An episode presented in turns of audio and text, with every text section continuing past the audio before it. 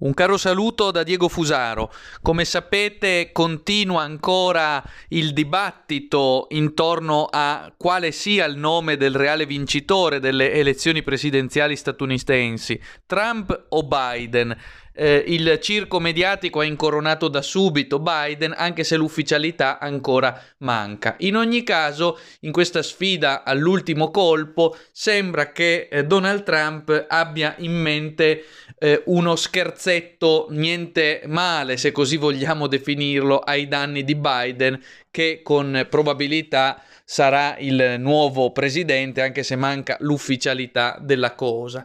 Eh, apprendiamo infatti da varie eh, testate, tra cui il Sole 24 Ore e anche il Fatto Quotidiano, che Trump è pronto a ridurre dal 15 gennaio le truppe in Afghanistan e in Iraq. Non possiamo che giubilare dinanzi a questa notizia, diciamo di più, eh, giubileremmo a oltranza se totalmente venissero rimosse le eh, criminali truppe imperialistiche statunitensi dall'Iraq e dall'Afghanistan, ma ad ogni modo già prendiamo con favore una riduzione del numero. È chiaro che con questa mossa Trump mette in difficoltà Biden, che sarà verosimilmente, se verrà effettivamente nominato presidente degli Stati Uniti d'America, il continuatore delle sciagurate politiche imperialistiche di Obama e eh, delle dinastie precedenti. Trump gliene va dato atto, ha eh, parzialmente contenuto i conflitti nel mondo senza moltiplicarli. Biden invece verosimilmente se andrà al potere li moltiplicherà. Ebbene, Trump gli sta già mettendo i bastoni